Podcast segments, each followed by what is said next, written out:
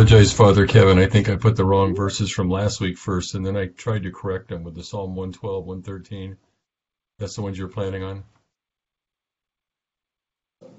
Yeah, those second set of lessons you posted are correct. Thank you. Yep.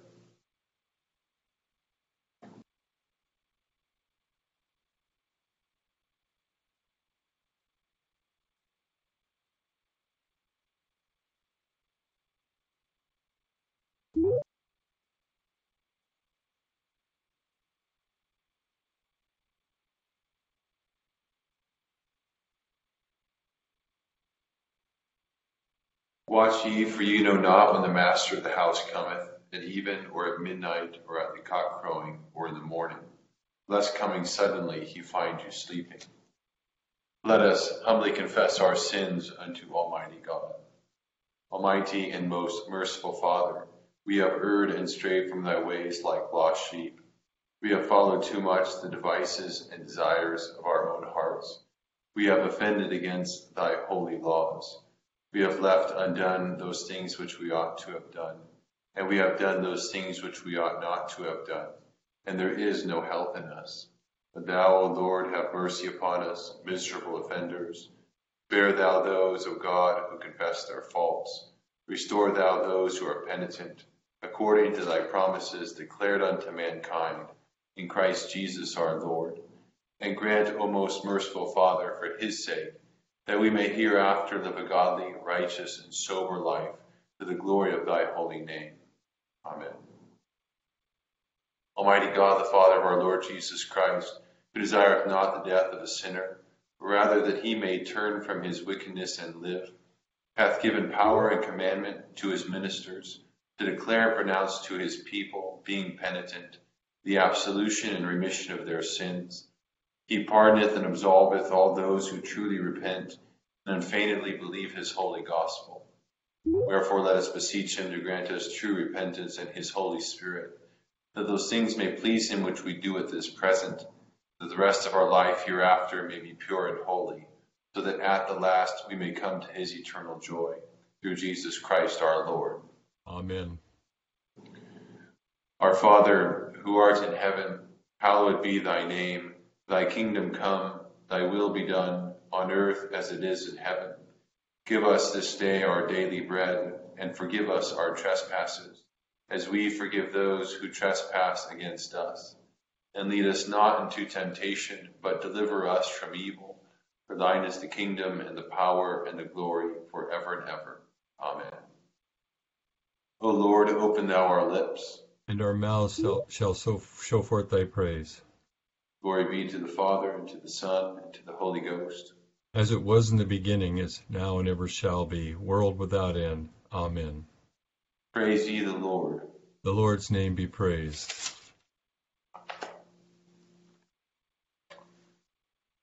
Psalm 112, page 483. Blessed is the man that feareth the Lord, he hath great delight in his commandments. His seed shall be mighty upon earth, the generation of the faithful shall be blessed. Riches and plenteousness shall be in his house, and his righteousness endureth forever. Unto the godly there ariseth up light in the darkness. He is merciful, loving, and righteous. A good man is merciful and lendeth, and will guide his words with discretion. For he shall never be moved, and the righteous shall be had in everlasting remembrance. He will not be afraid of any evil tidings, for his heart standeth fast, and believeth in the Lord. His heart is established, and he will not shrink, until he see his desire upon his enemies. He hath dispersed abroad, and given to the poor, and his righteousness remaineth forever. His horn shall be exalted with honor. The ungodly shall see it, and it shall grieve him. He shall gnash with his teeth, and consume away the desire of the ungodly shall perish. Praise the Lord, ye servants. O praise the name of the Lord. Blessed be the name of the Lord from this time forth forevermore. The Lord's name is praised from the rising up of the sun unto the going down of the same.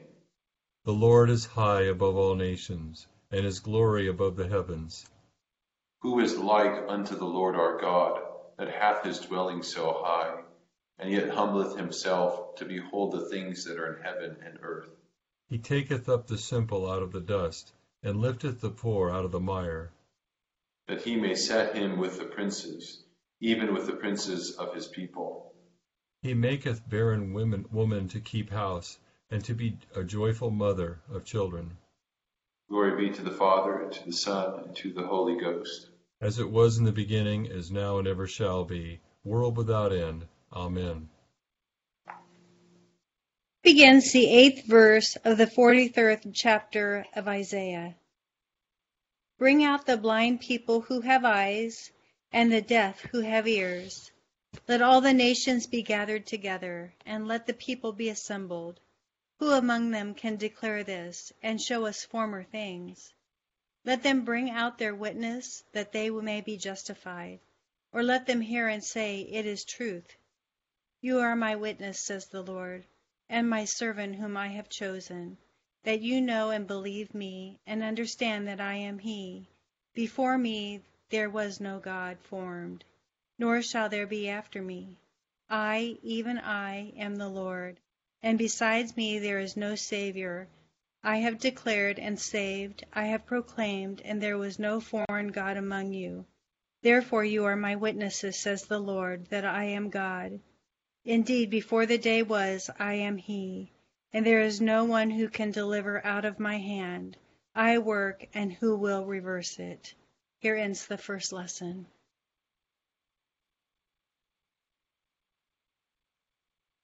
O King of the Gentiles and their desire, the cornerstone, who made us both one, come and save man, whom thou hast made out of the dust of the earth. My soul doth magnify the Lord, and my spirit rejoiced in his handmaiden. For behold, from henceforth all generations shall call me blessed. For he that is magnify me, and holy is his name. And his mercy is on them that fear him throughout all generations. He hath showed strength with his arm. He hath scattered the proud in the imagination of their hearts. He hath put down the mighty from their seat, and hath exalted the humble and meek. He hath filled the hungry with good things, and the rich he hath sent empty away. He, remembering his mercy, hath opened his servant Israel, as he promised to our forefathers Abraham and his seed forever.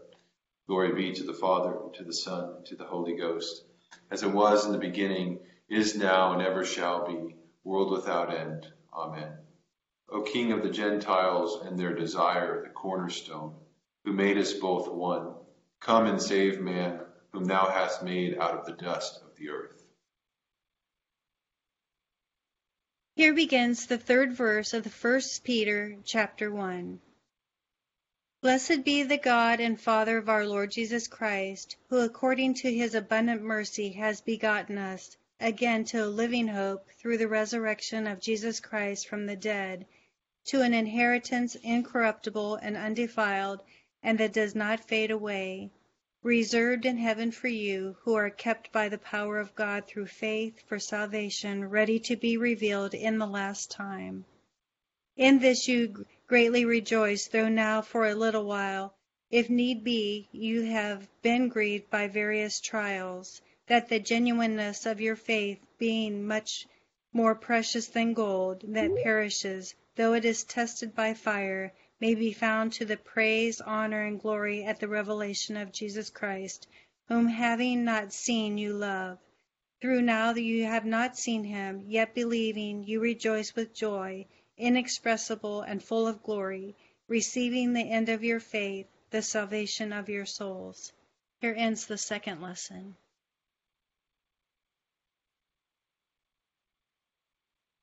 Lord, now lettest thou thy servant depart in peace, according to thy word. For mine eyes have seen thy salvation, which thou hast prepared before the face of all people to be a light to lighten the Gentiles, and to be the glory of thy people Israel. Glory be to the Father, and to the Son, and to the Holy Ghost, as it was in the beginning, is now, and ever shall be, world without end. Amen. I believe in God, the Father Almighty, maker of heaven and earth, and in Jesus Christ, his only Son, our Lord, who was conceived by the Holy Ghost, born of the Virgin Mary, suffered under Pontius Pilate, was crucified, dead, and buried. He descended into hell. The third day he rose again from the dead. He ascended into heaven, and sitteth on the right hand of God the Father Almighty. From thence he shall come to judge the quick and the dead. I believe in the Holy Ghost, the Holy Catholic Church, the communion of saints, forgiveness of sins, the resurrection of the body, and the life everlasting. Amen. The Lord be with you. And with thy spirit. Let us pray. O Lord, show thy mercy upon us. And grant us thy salvation. O Lord, save the state. And mercifully hear us when we call upon thee. And do thy ministers with righteousness. And make thy chosen people joyful. O Lord, save thy people. And bless thine inheritance. Give peace in our time, O Lord. For it is thou, O Lord, only that makest us dwell in safety. O God, may clean our hearts within us. And take not thy Holy Spirit from us.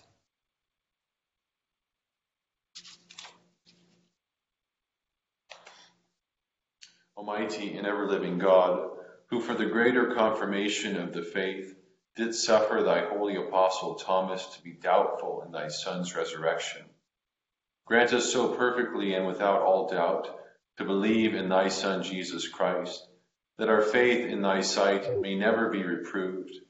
Hear us, O Lord, through the same Jesus Christ, to whom with thee and the Holy Ghost be all honor and glory, now and forevermore. Amen.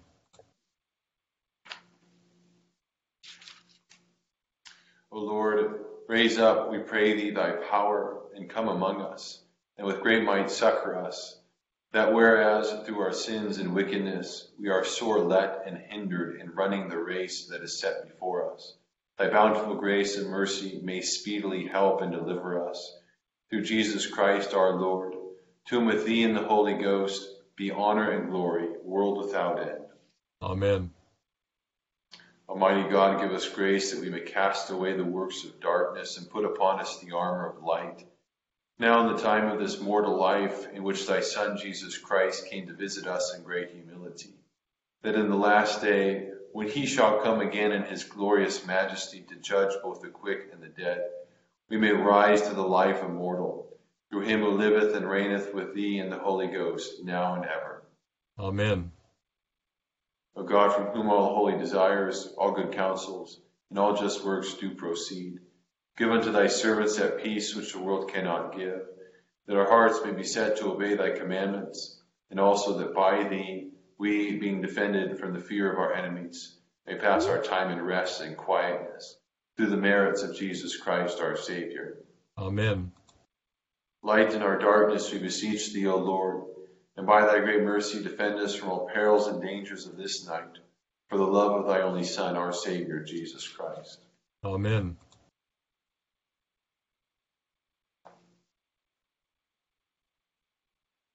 So, in our first lesson from Isaiah this evening, we have this great proclamation from God. It says that I am the Lord, and beside me there is no Savior.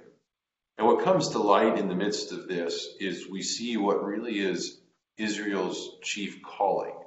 Um, Israel as the people of God, and now really us as the kind of newly reconstituted people of God in the new covenant. We have a fundamental vocation as God's chosen people, and that is to bear witness to the reality that God is God, and apart from Him, there is no Savior. It's a fitting text for us to reflect on, especially on a day like the Feast of St. Thomas, we reflect on the lives of various saints who have done this, who have borne witness then to the reality of God and who He is. And the interesting thing with um, Thomas is there's this great juxtaposition here then with Thomas, right? He goes from not only being a doubter, um, sometimes I think that title's a little bit of a misnomer. Um, he's he's refusing to believe. Um, he's stubborn. Even as I was reflecting on it this year, the thing that really got me with Thomas was even with the witness of his friends, the other apostles, who did have this experience of Jesus, yeah, that Thomas didn't have. But they explicitly say to him, Thomas, we have seen the Lord. And Thomas's response is still, no, unless I thrust my hand into his side, I, I simply won't believe. Um, but you get this juxtapos- juxtaposition then, you know, this really stubborn refusal to believe. And then Thomas has this experience of Jesus, um, his experience of his wounds, and that transforms Thomas. And now Thomas has probably the highest proclamation of faith, arguably in the entirety of the New Testament, my Lord and my God. In many ways, that's been the direction then that John's gospel has been leading to, and Thomas's proclamation of faith is in the climax of John's gospel. You can make that argument, I think. So the key here then is it's this experience of Jesus. So I think our kind of thing to do with the story of Thomas, as I've been reflecting on it, is it's not that we should make a virtue out of Thomas's doubts. Uh, we shouldn't make a virtue out of his kind of stubbornness. But I think what we learn from the story, and the whole point, though, is that Jesus can handle it. Um, it doesn't hinder Jesus then from coming and giving us the gift of himself. And then that transforms us. And then in Thomas's case, it sent him out, at least according to tradition, further than any of the other apostles. He went further away. Um, but of course, as is often the case with the story of the saints, is it doesn't necessarily end well. Um, Thomas uh, was martyred, uh, according to tradition, by spear. So that we see that this path of sainthood, this path to heaven, is one that is often marked. Um, it's not always a glorious road. It's marked by sufferings and it's marked by trials. And that's the context that is writing in in our second lesson this evening. He's writing to a group of persecuted Christians in Asia Minor who are going through these various trials and tribulations for their faith. And he reminds them, he, he praises God in our in the first chapter here, he praises God for his work in their lives, primarily that he made them to be born again into this hope.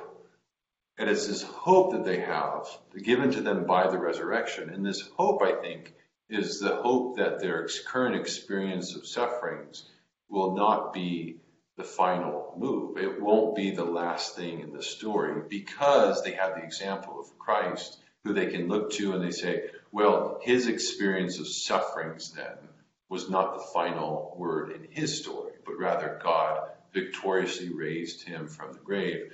So then, us too, even in the experience of the sufferings of death of the cross, we then know then that we will rise again out of the experience of our sufferings. So then, in light of that, in light of this hope of the resurrection, Peter then wants us to see trials and tribulations in, in kind of a, a, peculiar way. I mean, it's not peculiar in the sense of, you know, Christians who are around church, we hear people talk like this, but like if you kind of get outside of it and you really think about it, like if you were to explain to, you know, your friends or something this kind of meaning of suffering, they might be like, what are you talking about? But it, it's really it's really meaningful, and I think it's a really it's a powerful message. And that is Peter wants us to see in the experience of our sufferings that God is doing He's doing some sifting. He is doing some purifying. He is tearing off the old branches then so that new fruit might emerge. So it's this very process then of purification in the same way that gold is refined that is then really um, the process of our salvation. This is how Peter conceptualizes it. So he wants us as Christians then to take hope in the experience of our sufferings, knowing that this very experience of sufferings affords us a particular opportunity to bear witness to Christ then. And then if we remain faithful in the midst of all this, we will then ultimately reach our goal. We will reach our end, our telos, which, as Peter says, is the salvation of our souls. So with that, we'll continue with our intercession on page 590. And uh, take a minute, call to mind those that you're praying for. Just been, I um, kind of a personal note too. A lot of things are kind of happening around me. COVID or not, I feel like a lot of people are sick right now. So just uh, remind, just remember to pray for those of us who are sick in our midst.